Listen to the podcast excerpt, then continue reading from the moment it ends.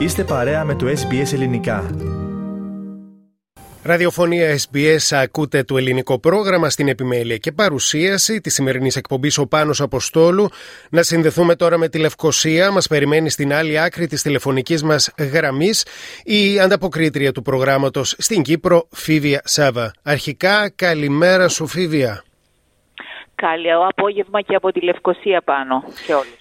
Λοιπόν, θα ήθελα να ξεκινήσουμε εφήβια με τις ισχυρές καταιγίδες στο Χαλάζι και την κακοκαιρία που πλήττει μεγάλο κομμάτι της ε, Κύπρου. Ε, υπάρχουν αναφορές και για κάποιες καταστροφές, ειδικά στην πόλη της Λεμεσού. Θα μας πεις, ε, πες τα μας όμως εσύ καλύτερα όλα. Μάλιστα.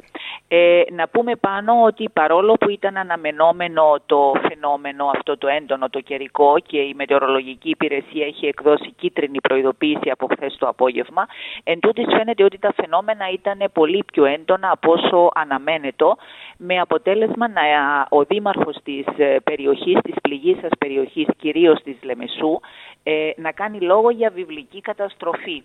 Ε, να πούμε ότι υπήρξαν ισχυροί ανεμοστρόβιλοι κατά τα χαράματα γύρω στις 4 σήμερα τα ξημερώματα ώρα Κύπρου, οι οποίοι δημιουργήθηκαν από την θαλάσσια περιοχή της Λεμεσού, δηλαδή νοτίως του νησιού, ε, και έφτασαν ε, στην ξηρά, με αποτέλεσμα να προκληθούν τεράστιες ζημιές, κυρίως στον παραλιακό δρόμο, στο παραλιακό μέτωπο της πόλης, όπου είχαμε πτώση ε, πασάλων, ε, ηλεκτρικών πασάλων, ε, ανεσπάγησαν στέγες σπιτιών.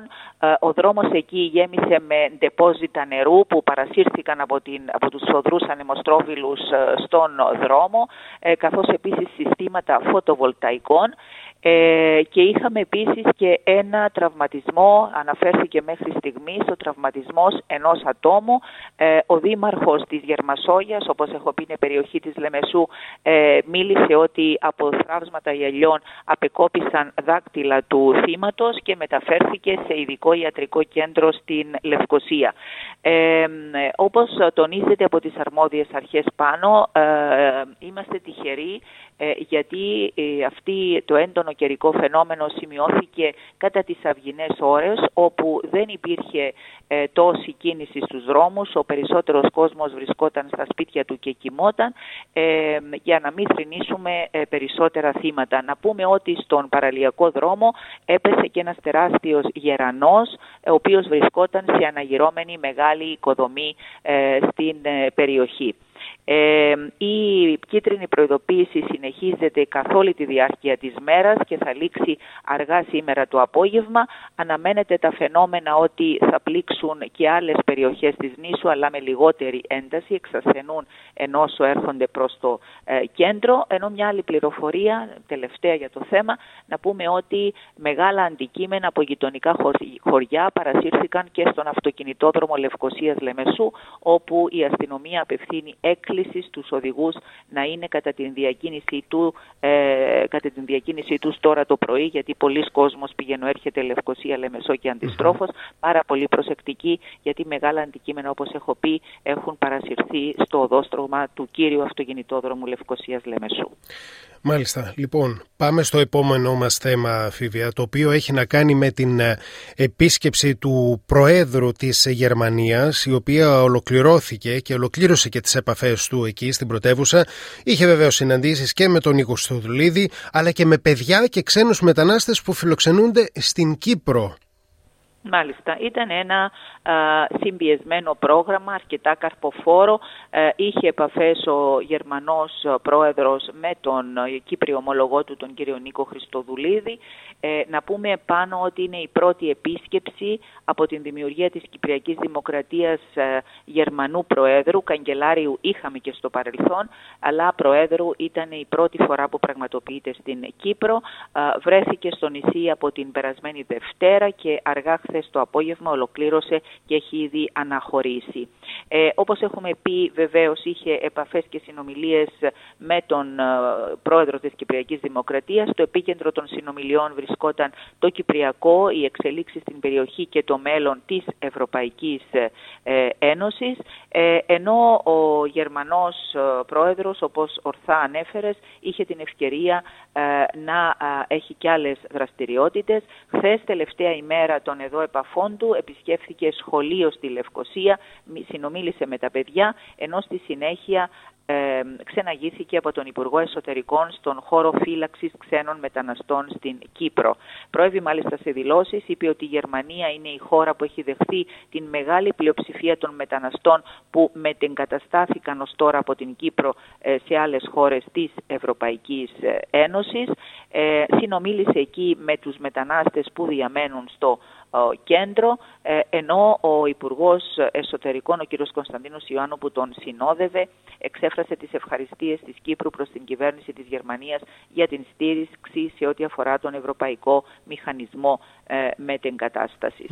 Ε, να πούμε ότι ε, κατά την πρώτη μέρα της επίσκεψης του στην Κύπρο, ο Γερμανός πρόεδρος ε, εκτός από τις επαφές που είχε με τον πρόεδρο της Δημοκρατίας, ε, το βράδυ της Δευτέρας παρακάθισε και σε επίσημο δείπνο ε, στο Προεδρικό Μέγαρο, όπου ο πρόεδρος της Δημοκρατίας στην προσφώνησή του χαρακτήρισε την επίσκεψη του κυρίου Σταν Μάιερ ιστορικό γεγονός σημαντικού ε, συμβολισμού και ευχαρίστησε βεβαίως τον Γερμανό Πρόεδρο για την στήριξη της χώρας του για λύση του Κυπριακού. Από την πλευρά του τώρα ο Γερμανός Πρόεδρος εξέφρασε ε, την αισιοδοξία του για επερχόμενες θετικές εξελίξεις στο Κυπριακό, υπέμνησε ότι φέτος συμπληρώνονται 50 χρόνια από την εισβολή στην Κύπρο και εξέφρασε την πεποίθηση και την αισιοδοξία ότι την προσεχή άνοιξη θα, υπάρξει, θα υπάρχει λόγος να κοιτάξουμε το μέλλον με αισιοδοξία όπως χαρακτηριστικά ανέφερε.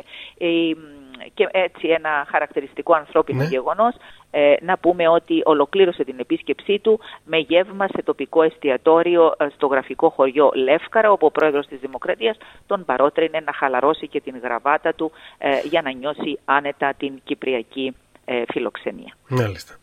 Πολύ ωραίες εικόνες φαντάζομαι. Λοιπόν, Γνωρίζουμε ότι η ειδική επασταλμένη του ΟΗΕ ήταν πρόσφατα στο νησί, συνεχίζει οι επαφές. Αν δεν κάνω λάθος, το Μάρτιο θα, θα επιστρέψει σε εσάς και στην Αθήνα και στην Άγκυρα.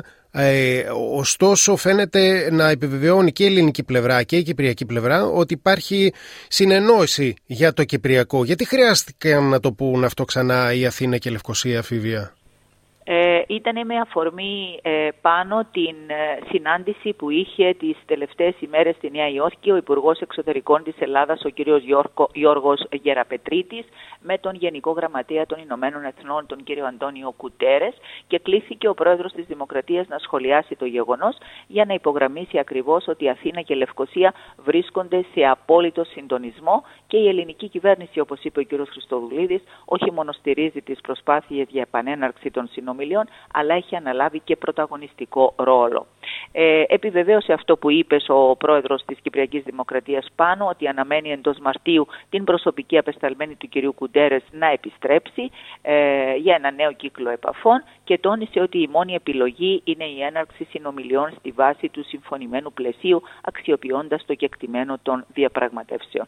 Και κατέληξε λέγοντας ότι ε, η Ελλάδα ε, διαδραματίζει αυτόν τον πρωταγωνιστικό ρόλο και ε, υπέμνησε τις δηλώσεις του Έλληνα Υπουργού των Εξωτερικών ότι η Ελλάδα θα εξαντλήσει κάθε δυνατότητα ώστε να προκύψουν θετικές εξελίξεις για το πρόβλημα της Κύπρου.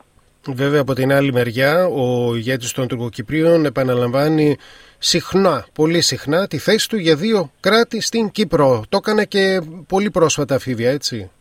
Μάλιστα ακριβώς είναι το μόνιμο ε, η μόνιμη αναφορά όχι μόνο του τουρκοκυπρίου ηγέτη αλλά της ίδιας της Άγκυρας που τον καθοδηγεί. Ε, τόνισε λοιπόν ο κύριος Ερσίν Τατάρ ε, την θέση του, επανέλαβε την θέση του περί δύο κρατών και τα είπε αυτά σε αντιπροσωπεία βουλευτών του Ηνωμένου Βασιλείου με τους οποίους συναντήθηκε στα κατεχόμενα.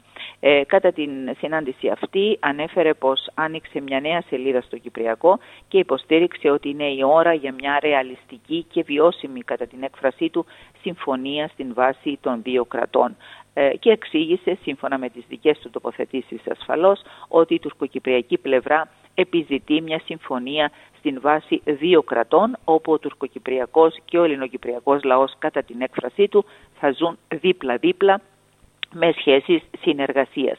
Ισχυρίστηκε τέλος ότι το Ηνωμένο Βασίλειο δεν αντιμετωπίζει ισότιμα τον τουρκοκυπριακό λαό και πως ούτε η Ευρωπαϊκή Ένωση είναι ουδέτερη όσον αφορά το Κυπριακό. Και πάμε λίγο σε ένα άλλο θέμα το οποίο ε, προβληματίζει και έχει να κάνει με κάποιες πληροφορίες οι οποίες λένε πως ο βασιλιάς Κάρολος της Βρετανίας επενδύει στην κατεχόμενη Κύπρο. Είναι αληθινά όσα υπάρχουν, όσα λέγονται φίβια; Ε, πάνω το, στη σχετική πληροφορία, τη σχετική πληροφορία δημοσίευσε η Βρετανική εφημερίδα ε, Daily Express ε, που έκανε συγκεκριμένα λόγο για μετατροπή της περίκλης της πόλης της Αμοχώστου σε Λας Βέγκας με τεράστιες επενδύσεις.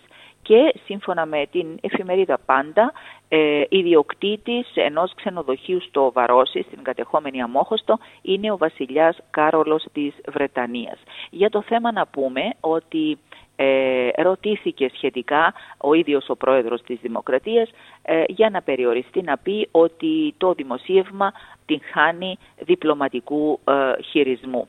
Ε, τόνισε ότι η κυβέρνηση παρακολουθεί το θέμα και διαβεβαίωσε ότι γίνονται όσα πρέπει να γίνουν για το ζήτημα μέσω της διπλωματικής οδού. Ε, τώρα, εάν οι πληροφορίες ε, επαληθευτούν, είναι κάτι ε, πάνω που θα διαφανεί μέσα από αυτή την διερεύνηση την οποία, στην οποία αναφερθήκε ο Πρόεδρος της Δημοκρατίας. Και τέλος, Φίβια, να μας πεις λίγο για τα ψευδοπανεπιστήμιο, ένα ψευδοπανεπιστήμιο στα κατεχόμενα, διαμοιράζει, λέει, ψεύτικα πτυχία σε ξένους, ενώ μάλιστα έγιναν και συλλήψεις διευθυντών. Μάλιστα. Ακριβώς ε, έγιναν συλλήψεις στα κατεχόμενα μετά την αποκάλυψη για σκάνδαλο πώλησης πτυχίων και μάλιστα έναντι αμοιβής, έναντι 30 έως 40 δολαρίων από το συγκεκριμένο ψευδοπανεπιστήμιο με φοιτητές από χώρες κυρίως της Μέσης Ανατολής όπως είναι το Ιράν και η Αίγυπτος. Συγκεκριμένα πάνω συνελήφθησαν ο Γενικός Διευθυντής του ούτω καλούμενου Πανεπιστημίου Επιστημών Υγείας Κύπρου, έτσι ονομάζεται, καθώς και ο προϊστάμενος του τμήματος Διεθνούς Γραφείου κατά την αναχώρησή τους από το παράνομο κατεχόμενο της Τύμπου. Ε, όπως γράφει ο τουρκοκυπριακός τύπος, οι δύο συλληφθέντες πολλούσαν τα πτυχία και φέρεται να αποκόμισαν μέχρι σήμερα τα 30 εκατομμύρια παρακαλώ δολάρια από τις συναλλαγές αυτές. Να πούμε ότι ο Γενικός Διευθυντής είναι έπικος του συγκεκριμένου ψεύτικου πανεπιστημίου και ήρθε στα κατεχόμενα πριν από 8-9 χρόνια όπου απέκτησε ακριβά ακίνητα και ζούσε μια ζωή μέσα στην χλειδί.